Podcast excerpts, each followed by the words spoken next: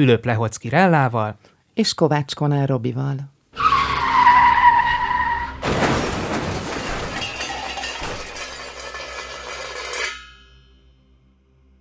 Sziasztok, üdvözlünk mindenkit! Sziasztok! Sziasztok! Igen, és vendégünk a Kultúrkombi most következő adásában Láng Anna Mária, Anna illetve Mari, Anna Mari. Igen, neki. megbeszéltétek, hogy Anna Nem Mari? beszéltük meg, de Ja. én, én Szólítani tudom, Anna Marinak Anna szoktak, Mari, de én, hogy? én a, általában azért az Anna Máriát használom ilyen hivatalos helyeken, vagy színlapokon, tehát Mhm. az a úgymond művésznév is. Jó, Já. akkor te Anna Máriázol, én meg Anna Marizol. Így Ja. lehet? lehet? Próbáljuk, Jó. próbáljuk meg, ahogy nektek. Jászai Mari díjas színész a vendégünk. Köszönjük, hogy itt vagy. Köszönöm szépen, hogy meghívtatok. Már csak azért is, mert mint ez a felvétel előtt elhangzott, Anna Maria szabad napján szakított ránk időt, hiszen ingázik Bécs és Budapest között, de erre szerintem még van esély, hogy ki fogunk térni a podcast során. Az első kérdésünk az az, hogy Tudod-e esetleg, hogy miért rád esett a választásunk a következő vendégként, azon kívül, hogy természetesen nagy rajongóid vagyunk, én imádom a látszatéletet is, meg, meg sok rétakörös munkádat is. Nem tudom. Hát ez- Segítsen. De nagyon megrémültél most. Azért, többek között azért kultúrkombi az adásunk címe, mert van egy ilyen kis játékosság benne, hogy minden adás végén megkérdezzük az aktuális vendéget, hogy a következő adásban, vagy kit hallgatnának meg egy következő uh-huh. adásban, és az előző vendégünk Péter Fibori volt, és Mhm. ő azonnal téged mondott. Egyébként szóba került a látszatélet is, amit sikeresen nem spoilereztünk el azok kedvéért, akik megnéznék az előadást, mert azt gondolom, hogy ez egy, egy olyan élmény, amit, amit nem szabad senkinek kihagyni.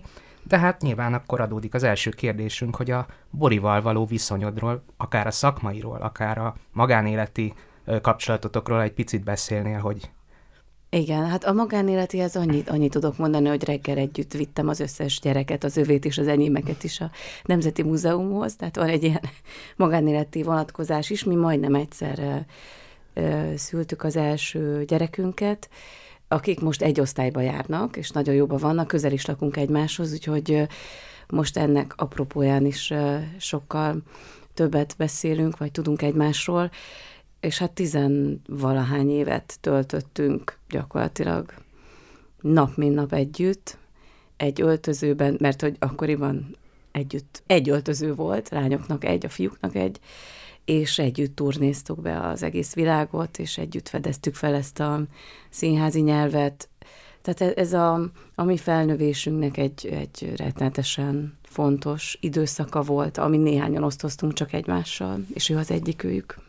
Egyébként az a struktúrája az adásunknak, hogy van egy kis szütyőnk, amikbe belerejtettünk egy pár kártyát, amin vannak hívószavak, és ezek a te szakmai életedre vonatkoznak, vagy a mi tudásunkról rólad, vagy hogy mire vagyunk kíváncsiak.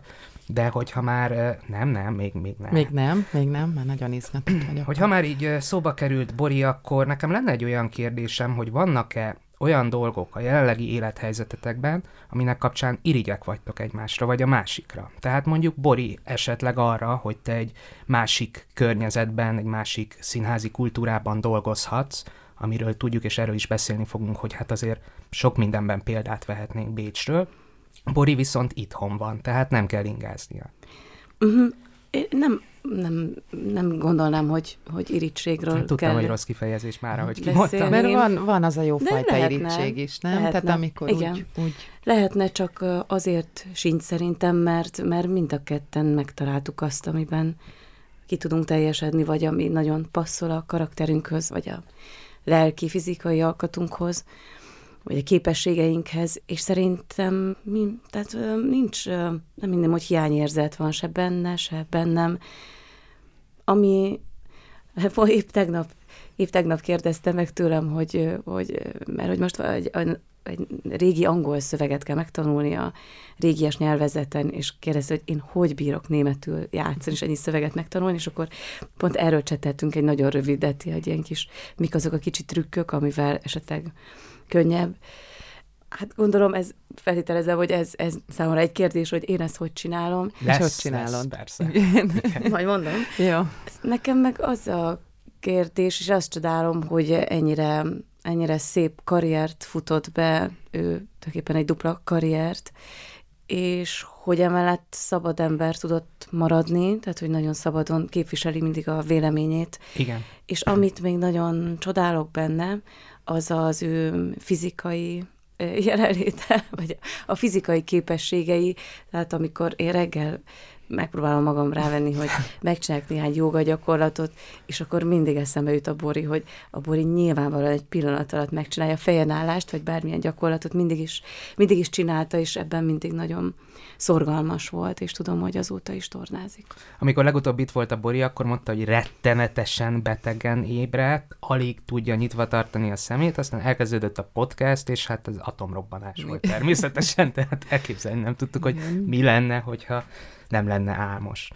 Na jó, belecsapunk a lecsóba a kis kártyáinkkal? Csapjunk, igen, ide tettem eléd a kis, kis uh-huh. zsákunkat, és akkor abból, ha kihúzol egyet, igen. és felolvasod nekünk, akkor igen. kérdezem. A kör közepén. A kör közepén. Hát itt, hát ezek igencsak izzadságszagúak ezek a hívószavak, ami már most be fog bizonyosodni rögtön ezután. Ugye itt a tétakörre gondoltam, illetve hogy milyen élményeid vannak, ezt már picit említetted is, és hát gyakorlatilag szinte összezárva ért ez a csapat, nyol, talán 8, 8 évig. Hát jóval, jóval tovább, tizen, tizenvalány év volt az, csak pár év után változott egy kicsit az összetétel, tehát hogy ezért valójában lehet mondani, hogy két szakaszra osztható, sőt aztán volt még egy kis utóélet is, háromra osztható, de azért ez, ez tizenvalahány év, tizenhárom körül. Azt írtam még fel utána, hogy maradtak-e baráti kötelékek, vagy akár maradtak-e konfliktusok, mert nyilván egy ennyire fokozott uh-huh. együttlét ennyi éven keresztül mindkettőt eredményezheti. Úgyhogy kérlek, erről beszélj egy picit, és aztán én nagyon kíváncsi lennék egy konkrét előadásra, ami bennem nagyon mély, mély nyomot hagyott, és traumatizált is egyébként, ez a Fekete Ország, majd erről uh-huh. szeretnélek kérdezni, így kártyáktól függetlenül. Nem, nem tudom, hogy barátságnak lehet ezt nevezni, ez olyan, mint egy ilyen családi létezés volt ez. Tehát, hogy rettenetesen sok időt töltöttünk együtt, és nem, nem lébecolásra, vagy nem, nem olyan időtöltésre, hanem intenzív munkával, gondolkodással, fizikai kihívásokkal, és túlzás nélkül lehet mondani, hogy erről szólt mindenkinek az élete. De akkoriban olyan életszakaszban voltunk, hogy ezt megtehettük. Volt volt néhány kolléga, akinek akkor már családja volt, vagy gyerekei, de mi, akiknek nem volt, akkor még ezt semmennyire nem értettük, nem is vettünk tudomást róla, hogy ők ezt hogy oldották meg, nem tudom. Férfiak voltak, nőknek akkor még nem volt, férfiaknak tehát kicsit egyszerűbb volt szabadulni otthonról. Vagy ez olyan hülye kifejezés, hogy elszabadulni, hát el kellett jönni, hát dolgozni kellett, meg utazni kellett, és akkor ebben a boldog együttlétben a világról, meg az életről megfeledkezve lehetett csak a munkával foglalkozni. Nagyon zárt volt, és ezek olyan olyan mélyre menő kapcsolódások, és annyi mindent tudunk egymásról, egymás szeme láttára lettünk középkorú emberek, hogy ez már önmagában, ez a tudás, ez olyan mély kapcsolatot alakított ki, hogy bármikor felvehetjük ezt a fonalat. Nekem nagy álmom volt, hogy újra dolgozzak egy-két emberrel, és most a Nagy Zsoltal sikerült, és, és hát azt lehetett most is tapasztalni, hogy hát teljesen egy, tehát ilyen testvéri viszony inkább. Ott veszitek fel a fonalat. Igen. Ugye ez a Saturnus gyűrűje című előadás, Igen. ezt majd reméljük szintén kihúzod, úgyhogy most én a Fekete Ország kapcsán szeretném kérdezni. Gyakorlatilag szerintem épp a kamaszkorom voltam túl, talán egyetemista voltam, amikor láttam a Fekete Országot, és ez az előadás, ez iszonyatosan erős hatással volt rá. És először, amikor láttam színpadon, akkor azt éreztem, hogy ez biztos, hogy egy iszonyatosan megkerülhetetlen előadás, mert ami ilyen szinten hat az emberre, az, az a nagybetűs művészet. Aztán pár évvel később még szintén az egyetem alatt megnéztem ennek a rögzített verzióját, és nyilván sok Schilling rendezést láttam már akkor, és az fogalmazódott meg bennem, és azért mondtam, hogy traumatizált ez az előadás, mert amit ott ö, színészként két órán keresztül testeteket, lelketeket iszonyatosan lemeztelenítve csináltok, az akkor még nem voltam közel a színházhoz, de számomra megrázó volt, és elkezdtem a színészek fejével gondolkodni, hogy hogyan jutottatok el idáig, hogy, hogy egy ennyire kemény előadást újra és újra eljátszotok szívvel és lélekkel, és hogy benneteket nem traumatizált ez? Hogy csinálta a rendező? A Fekete Ország az pont nem volt ilyen szempontból nehéz, mert amikor kiizzadtuk magunkból ezeket az etüdöket, ugye az a, az a rendszerváltás utáni első nagy csalódási hullámból született, amikor észrevettük, hogy, hogy itt azért nagyon sok sumákság Tehát van. düböl, mondhatjuk. Ez düböl. Majdnem minden előadásunk düböl született. Ez egyébként Chillingre jellemző volt, Persze. hogy düböl tudott rendezni. És igen, a Fekete Ország is. Tehát amikor az etüdöket csináltuk, mi úgy dolgoztunk, hogy kaptunk témákat, és és nem, nem helyes kifejezés az improvizálás, nem improvizálás volt, hanem mi magunk kis csoportokban, vagy egyedül kitaláltunk, megrendeztünk, megírtunk jeleneteket, amit aztán ő összefűzött, és, és aztán rendezőként hozzányúlt. tehát rendszeresen párhuzamosan is mennek etűdök a Fekete Országban, tehát a színpad különböző részein Igen, egyszerre igen, történnek. igen, igen. Hát ez már egy dramaturgiai, meg rendezői kérdés, hogy ezekkel az etüdökkel aztán, aztán hogyan, hogyan játszott. És igen, tehát amikor ezeket, ezeket mi kitaláltuk, az, az mindig nagyon küzdelmes volt, és ott mindig le kellett menni az aljára, de azért ebben rengeteg humor is volt, tehát ebben ez, ez egy, De dű is volt, ugyanúgy, mint a, a Hát az egész, az egész mélyen, persze. mint. Igen, mi ezekről a témákról mindig beszélgettünk, tehát nem hagyott minket sem idegen, nem az volt, hogy az ő mániáját mi megvalósítjuk a színpadon, hanem ezek közös, közös témák voltak, közös nagy dühök. És mire ez már elnyerte az előadás végleges formáját, addigra ez, ez erősen formai előadás lett, tehát mi akkor ezt már aránylag hidegen játszottuk. Csak tudtuk, hogy mi az a hatás, amit el akarunk érni, hogy ez megdöbbentő legyen, némelyetűt megdöbbentő legyen, némely, némelyetűt hidegrázós legyen, vagy, vagy elszomorító legyen, némely pedig nagyon-nagyon vicces legyen. Tehát akkor már mi már nem voltunk olyan mélyen bevonódva, hanem csak reprezentáltunk egy, egy-egy gondolatot. És egy ilyen uh, intenzív, több mint egy évtizedes életszakasz után milyen volt a vígbe menni? Ott más, másként működtek a, a próbák. Nagyon másként működtek, és ami mindig jellemző volt rám, hogy valami ösztön, ösztönös döntéssel jutottam A-ból B-be. A Vígszínház is ilyen volt, mert nekem a Vígszínházról előzetes tudásom nem volt. Azon mindig csodálkoztam, hogy amikor emberek megtudták, akik közel állnak hozzám, hogy én a Vígszínházba leszerződtem, akkor mindenki nagyon megdöbbent. Hm. Hát én ennek a tükrében láttam, hogy lehet, hogy valami furát nem csináltam.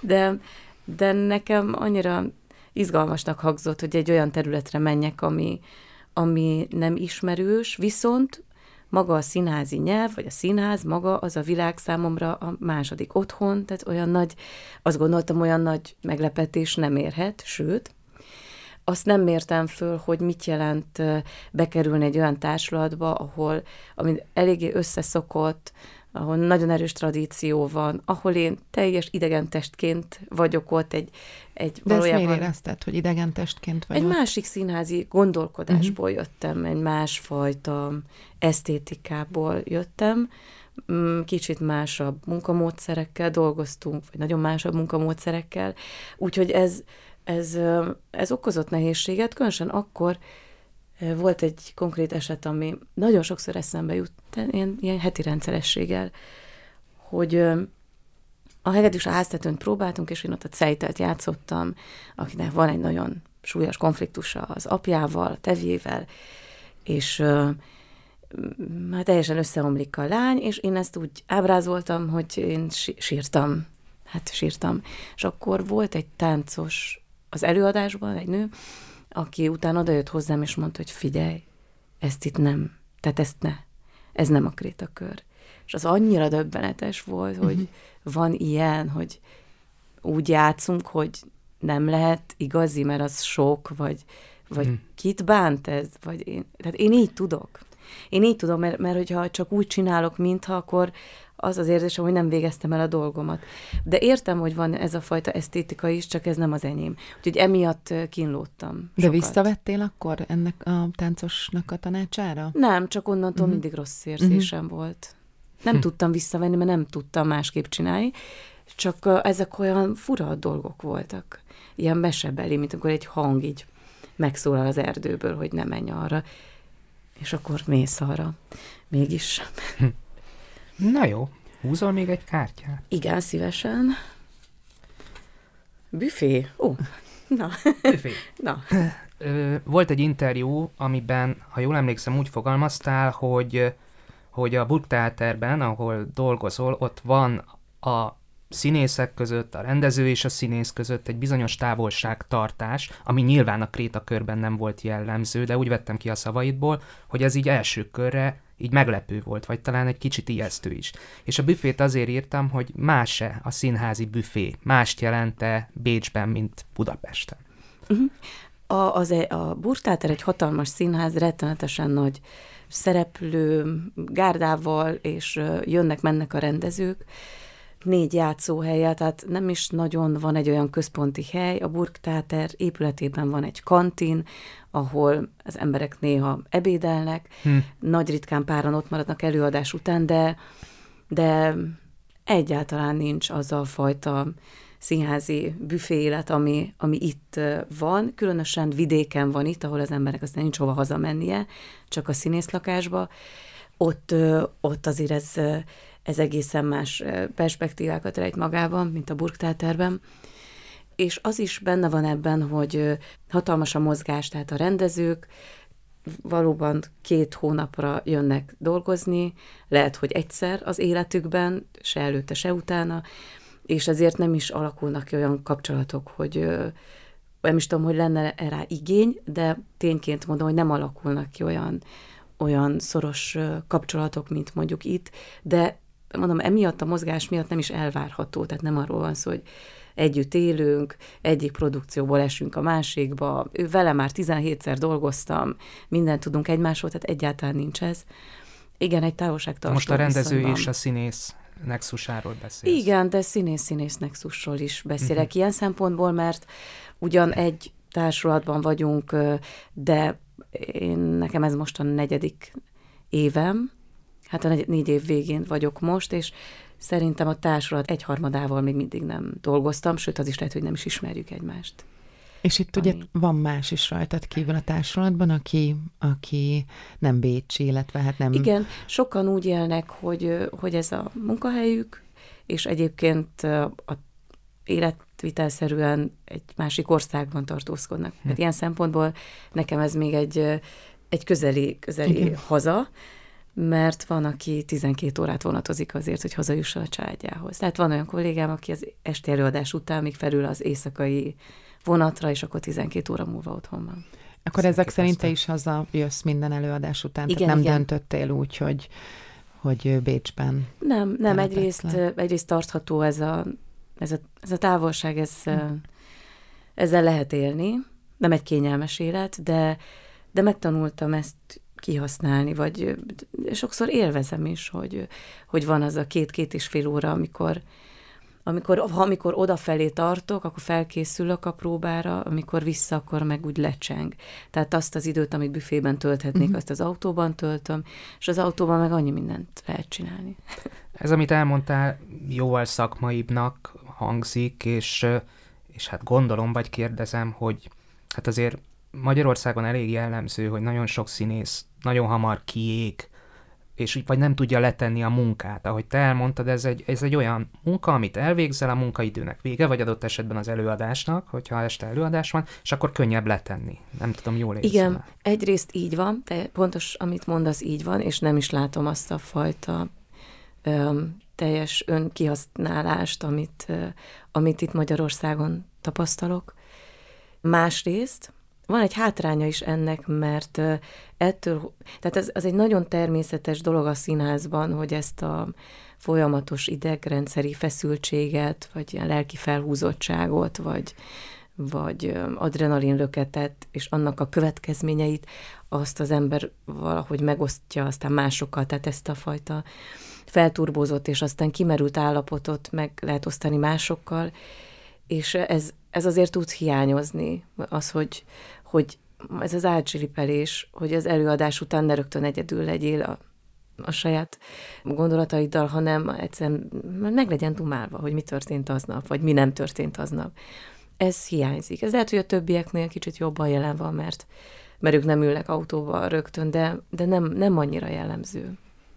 Szintén nem írtam fel, de eszembe jutott, hogy a Budapesti Nemzeti Színház az nagyon, nagyon valamilyen. Tehát képvisel egy értékrendet, képviselt a mostani vezetés előtt is egy egészen másmilyen értékrendet, de mindig nagyon valamilyen volt, akár színházi nyelvet tekintjük, akár a társulati összetételt. Az alapján, amiket nyilatkozol, a Burgtheater, ami ugye szintén egy nemzeti színház, az osztrák nemzeti színház, az meg nagyon sokféle. Uh-huh. Hogy, hogy ezt a kettőt így, így össze, össze tudjuk egy kicsit hasonlítani, hogy hogyan működik ez Ausztriában. Uh-huh. Miben másként, mint nálunk, mert egyébként nálunk az örkény is nagyon valamilyen, a katona is Igen. nagyon valamilyen, tehát minden színházunk valamilyen. Ez meg minden is.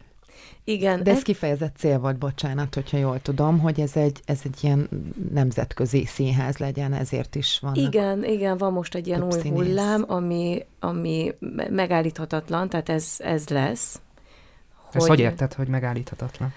Hát el, elkezdődött nemzetközi esedni a mhm. színházi világ is, és ez, ez már nem egy új dolog, ez az Ariadne Nuskin ezer éve megcsinálta, Peter Brook ezer éve megcsinálta, és még sokan táncosok meg mindig is ilyenek voltak, de, de a prózai színházakban is megjelenik, és, és amíg ezt eddig kisebb társulatok tudták, akár a Brook vagy a Nuskin megcsinálni, most, most gyűrűzik be ez a gondolat a nagyobb, nagyobb nemzeti színházakba is, mert, mert muszáj lekövetniük a társadalmi változásokat. Más, már pedig az emberek szintjén ez történik. Tehát színes, színesednek ezek a, ezek a városok, ezek az országok. Nagyon nagy a mozgás, és er, ezt, ezt nem lehet nem tudomásul venni. Hogy emberek az irodaházakban, a DM-ben, bárhol akcentussal szólalnak meg, úgy szolgálnak ki, úgy intéznek ügyeket, bankigazgató, itt most láttam éppen tudom, a Grupamának az igazgatójátese francia, hát hogy ez, ez van, és erről a művészetnek tudomást kell venni, tehát tükrözni kell a valóságot. Milyen nemzetiségű kollégáid vannak? Induláskor még egyel érdekesebben álltunk, mert azért ebben vele tud törni az ember bicskája. Ez, egy, ez, egy, ez az egész gondolat, az is, hogy én oda leszerződtem, és ez folytat, folytatja azt a Vixiházi sort, hogy így ösztönösen mondtam, hogy igen, mert annyira izgalmasnak tűnt, de nem gondoltam bele, hogy ez mivel jár. Tehát sok embernek bele ilyen a fejes ugrós vagyok. Fejes ugrós vagyok, igen. Ez egy nehéz ügy, mert mert ez az első hullám. Mi voltunk az első hullám, amikor elkezdtek akcentussal beszélni a Burgtáter színpadán.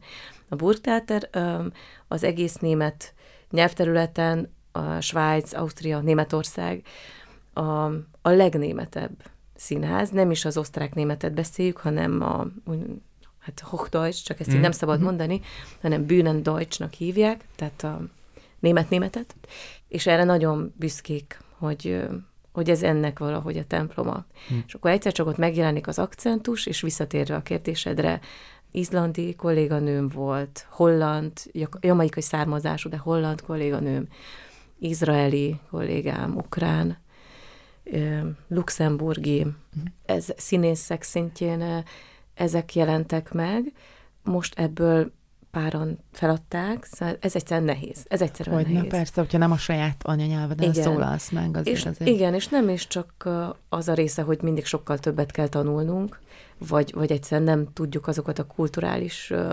kulcsokat, hanem... Hát meg gondolom jóval magolósabb is, mert azért, hogyha megtanulsz egy szöveget Folyamatos. magyar Ez... nyelven, akkor rááll az agyad, meg a nyelvet, hogy Igen. hogy folytatódik. Tehát csak minden igen. harmadik szót kell megtanulnod, Igen, mert össze tudod rakni, itt meg minden. Itt minden hangot meg kell tanulni, igen, és én, én a németet nem nagyon tanultam, és ez a derdidász különösen kikészít. Úgyhogy, úgyhogy nagyon-nagyon-nagyon magolós, rengeteget kell dolgozni, és és nem fogadtak minket árt karokkal. Uh-huh. Tehát ez nem az a ez nem az az ország volt, és nem az a színházi közeg és kritikai közeg, aki ezt a gondolatot ártkarokkal fogadta volna. Tehát ez egy úttörő munka. Mint és a kritikusokról igen, és a nézőkről Igen, igen, igen, igen, igen, igen. Tehát amíg akkor, hogyha... Akkor ez egy nevelés, nem egy, egy, egy misszió gyakorlatilag. Hát igen, én, ne, igen, úttörő munkának szoktam magamnak, magamban nevezni, mert kezd beérni, és, és egyébként Ja, van, van angolai származású kolléga is, gánai származású is, de ők már Németországban születtek. Uh-huh. Az egyikük ott született, a másik kiskorában került Németországba, tehát nagyon-nagyon jól beszélnek németül. De hogy ilyen értelemben a színek is megjelennek, és egyszerűen olyan, olyan fantasztikus, hogy ezek az emberek egy, egy olyan, hozzák magukkal azt a közeget, amiben beleszülettek, azt a kultúrát, azt a hm. gondolkodást. Hm. És ez egyszer csak meg fog, meg fog értődni, úgymond. Vagy nyilvánvalóan most is már. Hát elkezdődött talán valami, amit, Igen. aminek ennek már Igen. ti látjátok a, a pozitív hozadékát, és sokan mások Igen. is, csak hát nyilván ez még azért ez idő. furcsa. Igen, és idő. Idő, Igen. mire mindenki ezt megszokja, illetve megszereti de például van olyan előadás is, ahol kimondottan erre építenek, a, a, arra, hogy máshonnan jöttünk, vagy az akcentusunkra. De nem mindegyik előadás ilyen? Ezt akartam? Nem mindegyik előadás ilyen, Aha. nem. Tehát nem. van, ahol csak nonchalanc.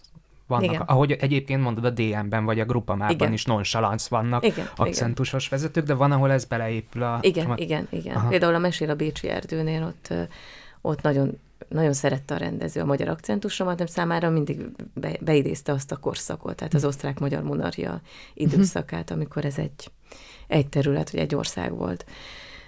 Vagy játszottam egy olyan előadásban, ami Gorki adaptációkból íródott teljesen mai karakterekre, és, és ott is kimondottan jól jött. Ott, ott direkt rám is írták azt a szerepet, Hát ott nagyon jól jött, hogy, hm. hogy van ez a kis magyar akcentus. És amikor azt mondtad, hogy nem fogadtak azonnal tártkarral sem a kritikusok, sem a nézők, ez a, mit értesz? Tehát, hogy a, leírták a kritikában, hogy miért igen. van akcentusa igen, a igen, színészek? Igen, igen. Nézőtől nem kaptam soha ilyen visszajelzést, tehát ezt nem mondanám, de, de, de kritikustól kaptam, igen, hm. igen. Igen. És ez nem esett jól? Nem esett jól, azért nem esett jól, mert amiről az előbb is beszéltünk, hogy én tényleg tízszer annyit dolgozom Igen. azért, hogy, hogy ez megszólaljon valahogy, és közben azért is hívtak engem oda, mert pont mert valami mást is tudok, vagy mást is hozok magammal, és azt, ne, azt nem éreztem, hogy azt értékelnék. Hmm. Tehát a, van ez a hibára, egyébként ezt sokszor észrevettem német területeken, hogy, hogy szeretnek a hibára koncentrálni. Hm. Egyszerűen így épül fel ez a kultúra, vagy ilyen az oktatási rendszer, nem tudom, vagy valahogy nagyon mélyen. De nyelv is ilyen.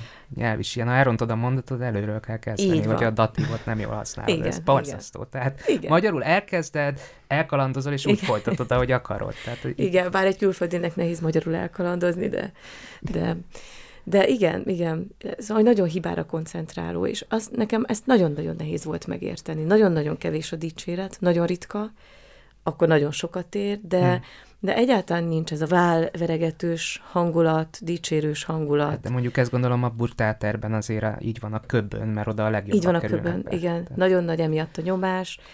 De más elbírálás alá esik egy külföldi színész, mint például te, és mást, mondjuk esetleg egy, egy osztrák színész kap válveregetést?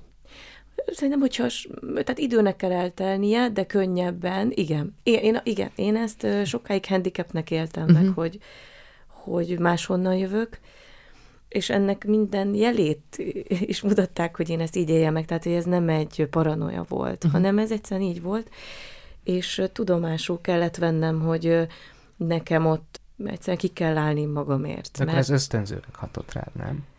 Nem nagyon volt más választásom, mint hogy másképp hasonl rá, mert el lehetett volna futni, volt, aki elfutott, volt, aki hm. összetört ebben.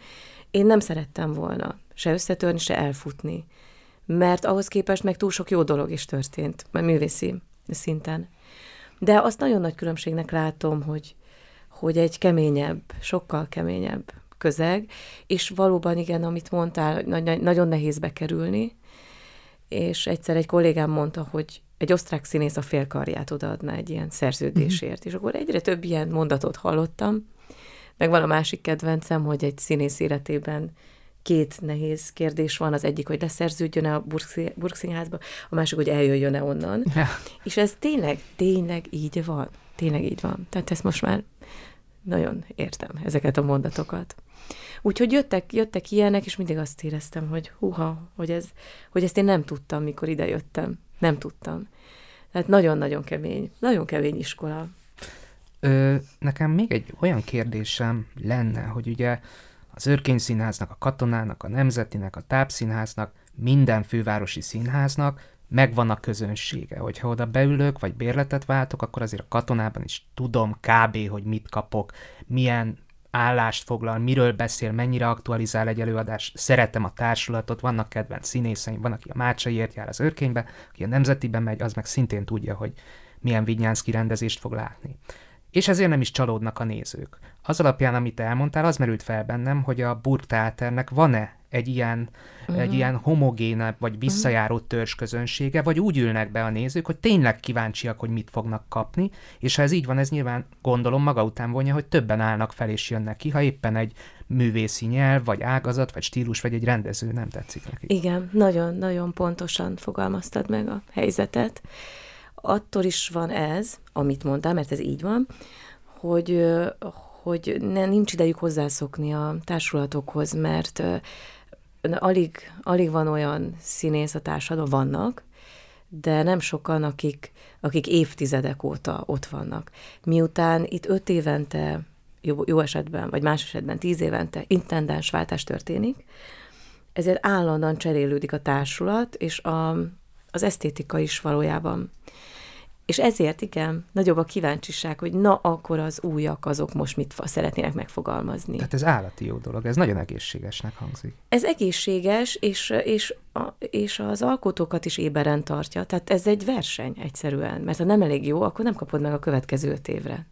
Hm. És akkor akkor ez ennyi volt. Mennyire másképp működik, mert itt ugye vannak bejáratott rendezők, főleg vidéken, és akkor minden évadban, Igen. na, akkor legyen egy Asser, egy Mohácsi, és a többi meg a házi rendezőnk. Igen. És akkor... Igen, de nem szabad elfelejteni, hogy ez a piac, ez, ez hatalmas. Tehát ahonnan merít, akár csak a német nyelvterületről, akár ha színészeket vesszük, akár ha csak a német nyelvű rendezőket, ez három országból merít kapásból. És akkor még nem is beszéltünk a a nemzetközi térről, mert Ausztráliától kezdve Amerikán át mindenhonnan jönnek rendezők. Mindenhonnan. És ezért ez a belterjesség sem tud egyáltalán kialakulni. Meg gondolom a színész kultusz se az, hogyha én elmegyek és hozza magát a csúlya, most nem akartam igen, a igen. csúlyáról semmi rosszat mondani, mert Rella ugye imádjuk. Sőt. Nagyon szeretjük. Igen, nálunk is mindig az ötves tízbe jön, csak, csak hogy egy csomóan, hogyha mondjuk épp szegény csúlya megint őt mondom, épp fáradtabb, de jó, jó csúlyásan hozza, akkor megengedőbbek vagyunk, mert imádjuk a csúlya Imrét. Gondolom, ez ott nem tud kialakulni. Nem, nem tud, vagy nagyon keveseknél tud. Mondom, olyan, olyan sokan érzik azt, hogy állandóan bizonyítani kell, mert egyrészt, egyrészt a tradíció miatt, egyrészt, hát egyrészt ennek az egésznek a kultusza miatt, másrészt ezt persze a Víg Színházból itt tudjuk, de hát ez nem akármilyen érzés, amikor 1200-1300 ember néz egy előadást, és a nézők nem keveset fizetnek azért, hogy beülhessenek egy előadásra, és sokan messziről jönnek, hogy ott lehessenek, akár, uh-huh. akár egy másik országból jönnek azért, hogy egy burgtáterről megnézhessenek egy előadást. Tehát erre vigyázni kell, de mégis úgy kell rá vigyázni, hogy muszáj újítani is, tehát itt progresszióra is szükség van meg új közönséget is be kell hozni. Szóval ez egy, ez egy nagyon-nagyon különös játék és kihívás ezzel az egész feladattal megbirkózni. De még amit korábban kérdezte, hogy igen, ettől sokszínű is, hogy egyszerűen mindenki hozza magával a saját kultúráját, gondolatvilágát, saját rendezői metódusát, és érdekes módon a legritkábban rakják össze a rendezők a szereposztást, hanem van, van egy nagyon erős dramaturg kör, akik kitalálják, hogy épp ki kivel, hogy dolgozzon. És ott, ott nagyon sok szempontot figyelembe vesznek. Hm. És sokszor pont azt is, hogy, hogy újabb és újabb csapatok álljanak össze, szóval hogy legyen frissülés, ezért egy színész nem nagyon tud abba se beleülni, hogy már megint a Tibivel, Sanyival, Vicával játszom, hanem ott van a magyar kolléganő, soha életemben nem láttam, mit csinálunk egymással. Tehát ez, ezek érdekes helyzetek. De azt közben megérzed, hogy a művészet összeköt? Igen. Abszolút. Tehát azért titeket, színészeket Abszolút. összeköt azért ez a Ez teljesen ez egyértelmű. a feladat. Igen. És, a, és valahogy ilyen tisztelet alapú is. Hm. Tehát attól, hogy valaki ott van, azáltal megérdemli már csak a státuszánál fogva azt a tiszteletet, hogy uh-huh.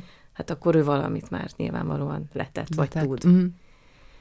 Ezt nagyon szép dolognak találom, mert nem megy azzal az idő, hogy ott egymás előtt bizonyítgassunk. Szerintünk jöhet a következő ja. kártya, húzd egyet. Rendben van. Pályára lépni. Hú, ezt szerintem én írtam. Igen, én ezt azért írtam föl, mert engem nagyon érdekel, hogy miért dönt úgy egy kislány, egy gyerek, Máté Szalkán, hogy akkor én most színész leszek, illetve te aztán Budapestre jártál a Vörös Martiba, hogy ez inkább akkor fogalmazódott meg, vagy olyan kislány voltál, aki pici korá óta tudta, hogy ő szeretne színész lenni? Tudtam kicsi korom óta, nem, nem tudtam, hogy ez egy lehetőség, azt tudtam, hogy én ezt szeretem csinálni.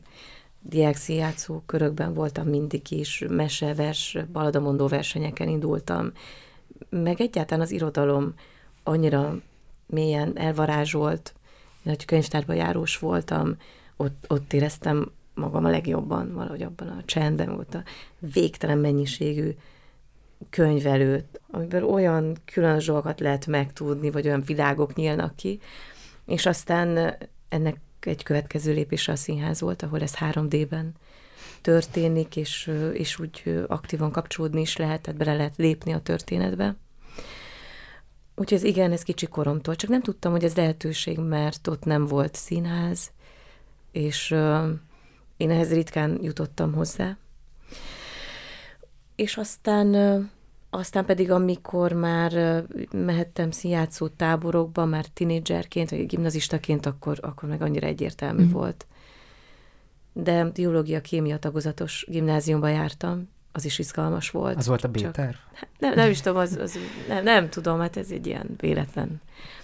De úgy mélyen, persze, hát ez, ez, ez mint a, nem is tudom, milyen, milyen erős mágnes, úgy szívot vonzott magához, tehát nem, nem, ez ellen nem lehetett tenni. Ez, hát ez pont olyan, mint egy szerelem. Nem tudsz mit csinálni. Uh-huh.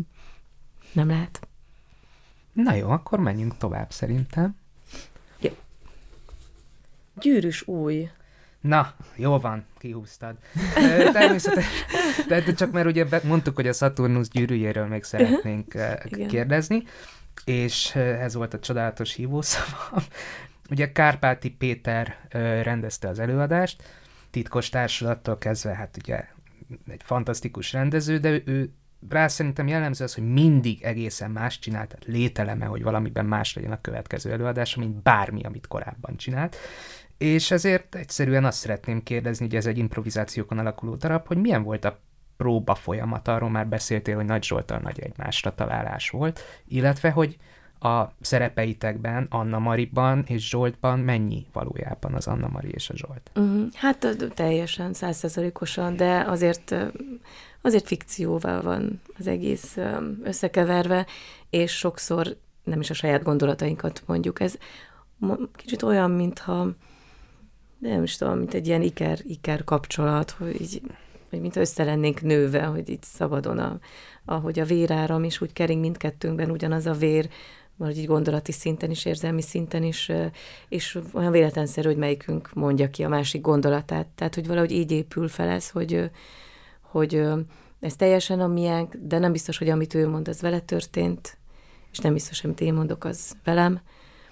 Tehát ezzel ezzel játszik a, az előadás, és hogy milyen volt dolgozni, hát én is imádom a Pétert és az ő agyát, egyszerűen ezt a, ezt a teljesen szabadon, de mégis mindig a valóságból építkező, furat dramaturg agyat, és, és ahogy ő, ahogy, ahogy ő kíváncsi ránk, a mi személyes történeteinkre, a, a, vagy a jelen történéseire, a múltra és a jelenre, vagy, a, vagy ennek a reflexióira.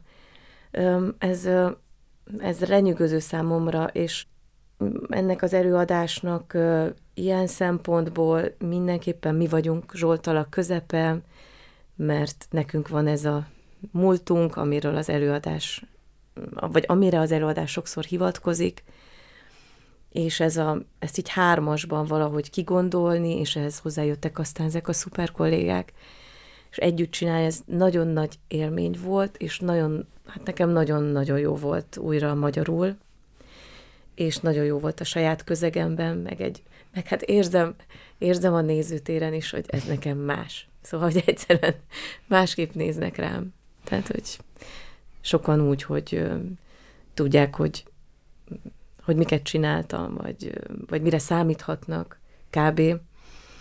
És, és ez nagyon meleg dolog. És ennek kapcsán nem gondoltál arra, hogy hm, hát többet kéne játszani itthon? Ez már azért jött, mert én szerettem volna itthon játszani, és most éppen, most éppen ez nagyon jól esett, hogy ez történt, de nekem még Bécsben van most dolgom, dolgom meg máshol van dolgom, de éppen fogok újra most magyarul dolgozni, mert a, a Mundrucó Kornél egy, csinál egy újabb adaptációt, az Evolúció című már egyszer játszott előadásból, amit három éve a Rúr mutattunk be, csak néhányszor játszottuk, de akkoriban az Ligetinek a Requiemire épült, egy százfős zenekarral és kórussal, és aztán készült ebből egy film, ami egy újabb adaptáció volt, tehát nem az, egy újabb, és ebből most készülünk csinálni egy színházi előadást. Úgyhogy ez magyarul lesz, legalábbis zömmel. Hm. Ennek egyébként elég aktuális a, a mondani valója, holott ugye nem, nem feltétlen a jelenben játszódik. Ez a tulajdonképpen ez az örökölt sors. Igen, igen, a transgenerációs. A transgenerációs, minták. igen, igen. És engem az nagyon érdekel, hogy hogy ugye ez a film egy, egy Auschwitzot megjárt nagymamáról szól, te alakítod a lányát, és igen. neked is vannak a filmben a gyermekeid. És erről te azt mondtad, hogy ugyan a mai világban nincsen háború, illetve hát itt Magyarországon nincsen háború, sajnos a közvetlen környezetünkben van, de hogy a mai fiataloknak, a mai gyerekeknek nem feltétlen ez a traumájuk, hogy háborúval kell megküzdeni, hanem valami egész mással. Mire gondoltál? Hú, mire gondolhattam? mire gondolt a költő? Nem tudom, mire gondoltam akkor. A, mire a folyamatos, most? Igen, De hogy mire gondolok most? most? Hát a folyamatos ö, ö, ö, mindenre, ami a gyerekeknek a fejére zúdul, a, a tévéből, a kütyükből, ja, igen, az igen. internetről, és hogy talán ez, a, ez az ő, ő hát úgymond traumájuk, vagy tragédiájuk, ami ugye sok-sok emberi kapcsolatot, a személyes jelenlétet hát nagyon nagy csorba esik. Igen, nekem két gyerekem van, és nagyon sokat küzdünk uh-huh. ezzel, ezzel a kérdéssel, tehát ezzel az információ áradattal, vagy a géphasználat, tehát rengeteg időt elvesz az Hány életből. Évesek? Tíz és, lassan tíz és tizenegy. Ú, hát az necces, igen. Ez mert már pont. bekerültek igen. a sulipa, és már ott vannak a képernyők az osztálytársaknál. Igen, meg náluk is. És igen, ez egy állandó harc köztünk ennek a korlátozása, vagy nem korlátozása, vagy önkorlátozás, vagy, vagy annak a, tehát a képtelensége, az önkorlátozás képtelensége. És ugye nagyon nehéz számon kérni, amikor nálunk is ott van, felnőtteknél is folyamatosan Igen. a telefonok, nagyon nehéz számon kérni, hogy nála miért van Igen. ott, és az apa hibába se szeretnék beleesni, hogy valamilyen multidéző ö, szülő lennék, aki azt mondja, hogy régen, meg az én gyerekkoromban okay. minden jobb volt.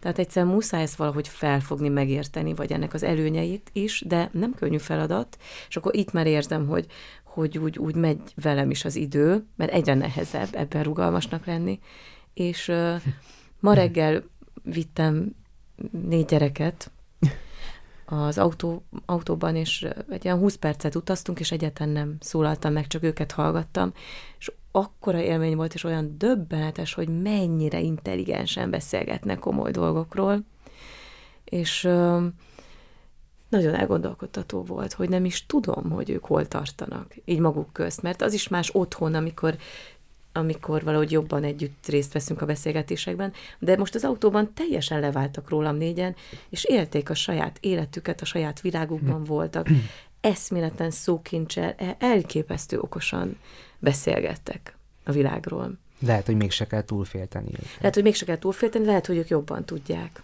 Hm. Igen. De nehéz időket élünk, emiatt az információ áradat miatt, és nem csak ők, hanem mi is. Mi is, igen. Tehát itt, itt egy cipőben járunk. Na jó, akkor nézzük meg a következő kártyát, még van egy kis időnk szerencsére. Kerek.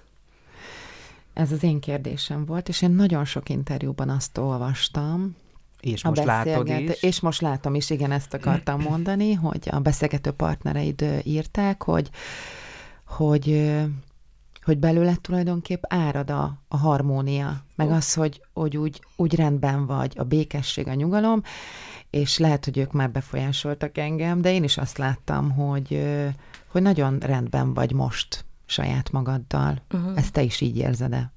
Nekem nagyon jót tett ez a, ez a színház, ahol most vagyok szerintem. Nagyon összeszedett lettem tőle, nagyon jóval koncentráltabb, jobban beosztom az időmet. Nagyon jót tett nekem, hogy gyerekeim lettek.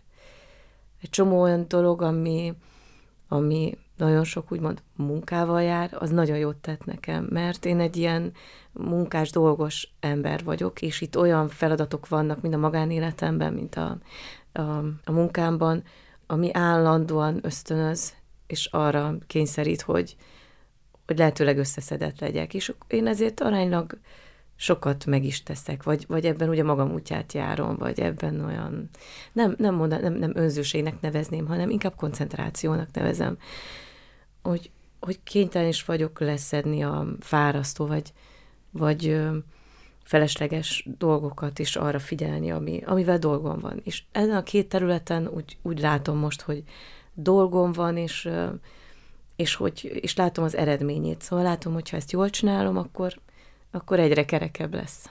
És könnyű kiszűrni ezeket a úgymond fölösleges zajokat? Nevezzük nem könnyű, zajnak. Nem könnyű kiszűrni, mm, nem könnyű kiszűrni.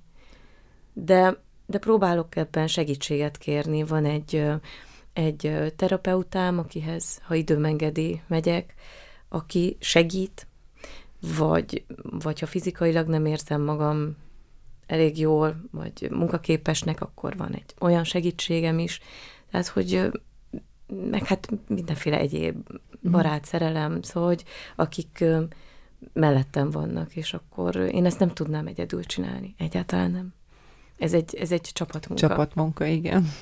És hogy kapcsolsz ki? Mi a helyzet az én idővel? Mit csinál Anna Maria, amikor épp semmit nem akar csinálni, csak ki akar kapcsolódni? Hmm, hát ezt, amit mondtam, hogy én az autóban elég jól el vagyok, ami tudom, nagyon hülyén hangzik, de én ott hallgatok podcastokat, én zenét hallgatok, ott tanulok, ott vagyok csendben, csak nézek, és gondolkodom. Hát ez, ez, ez én idő, vagy én nem, nem, nem igénylem úgy a, az mhm. én időt, mert amit megtanultam mostanában, hogy ha mindenütt, ahol éppen ott vagyok, ott tényleg ott vagyok, akkor, akkor az is úgymond én idő, hogy eljutok A-ból B-be, tehát átsétálok. A... mindfulness kb. Hát akkor igen, akkor nevezzük így, igen. És akkor ezt próbálom csinálni, hogy mindig csak arra, amit, ami, amiben éppen vagyok, tehát amikor idejöttem a villamossal, akkor csak abban legyek, és ezek pihentetnek. Én nem, nem hiszem, hogy ilyen nagy kikapcsolódásokra van szükség. Nagyon vágyom én is egy nyaralásra, azt, azt is próbálom ö, megszervezni, megteremteni, de egyébként nincs annyira igényem erre meg gondolom időt se, tehát azért hát két, két színház, vagy illetve két ország között ingázva két ö, ö, gyerekkel, azért az ember nem, nem biztos, hogy olyan sokat tud fordítani én időre, és akkor elcsípi minden napból azt a akár Igen. csak három percet, ami, aminek igen, ez szervezés kérdés, hogy nyilvánvalóan le kell mondani dolgokról, tehát én nem járok az éjszakába, vagy sajnos kevés eseményre is megyek, azért mondom, hogy sajnos, mert, mert esemény az is, hogy elmennék, nem tudom, a műpába, vagy elmennék színházba, vagy elmennék edzeni. Ezeknek más helyeket kellett kitalálni. Tehát ha nem tudok elmenni edzeni, akkor otthon csinálok valamit reggel, korábban felkelek, emiatt korábban is fekszem, emiatt már ez estében nem fér bele egy csomó minden. Hát így, így valahogy ezt így ki kell sakkozni. És a színházban pedig azért ez egy nagyon szerencsés munkahely, mert, mert állandóan emberek között vagyok, és, és ott azért jó esetben, ha nem mérgező egy munka folyamat, akkor ott, ott azért rengeteg szeretet van. És ez, ez szuper. Hát nagyon szépen köszönjük. Ez egy köszönjük szépen, igen, ez egy szép, szép zárszó igen. szerintem, és akkor így lehet, hogy egy órán belül maradunk, de még előtte meg szeretnénk tőled kérdezni, hogy Kit hallgatnál meg szívesen a Kultúrkombi következő adásában? Amikor jössz haza Bécsből. És kérlek, ne azt mondd, hogy a szomszédod, mert a Bori elsőre ezt vágta rá, és aztán rájöttünk, hogy nem nagyon tudnánk felkészülni Bori szomszédjából. Én, De bárki, tehát hogy igen, nem, nem kell, nem hogy színész, színházi színész, lehet, lehet, igen, a sportolótól kezdve a színészen át a... Igen, a, igen. Én Weber Katát szeretném, Weber Katát szeretném írói minőségében, filmforgatókönyv írói minőségében, vagy színházi szerzői minőségében. Berlinben él, haza szokott jönni, az szerintem nagyon jó lenne mindenkinek. Hát akkor így lesz. Nagyon szépen köszönjük, Anna Maria, Köszönjük hogy szépen. Én is köszönöm szépen. Hallgatóinkkal pedig reméljük hamarosan találkozunk. Köszönjük, sziasztok! Sziasztok!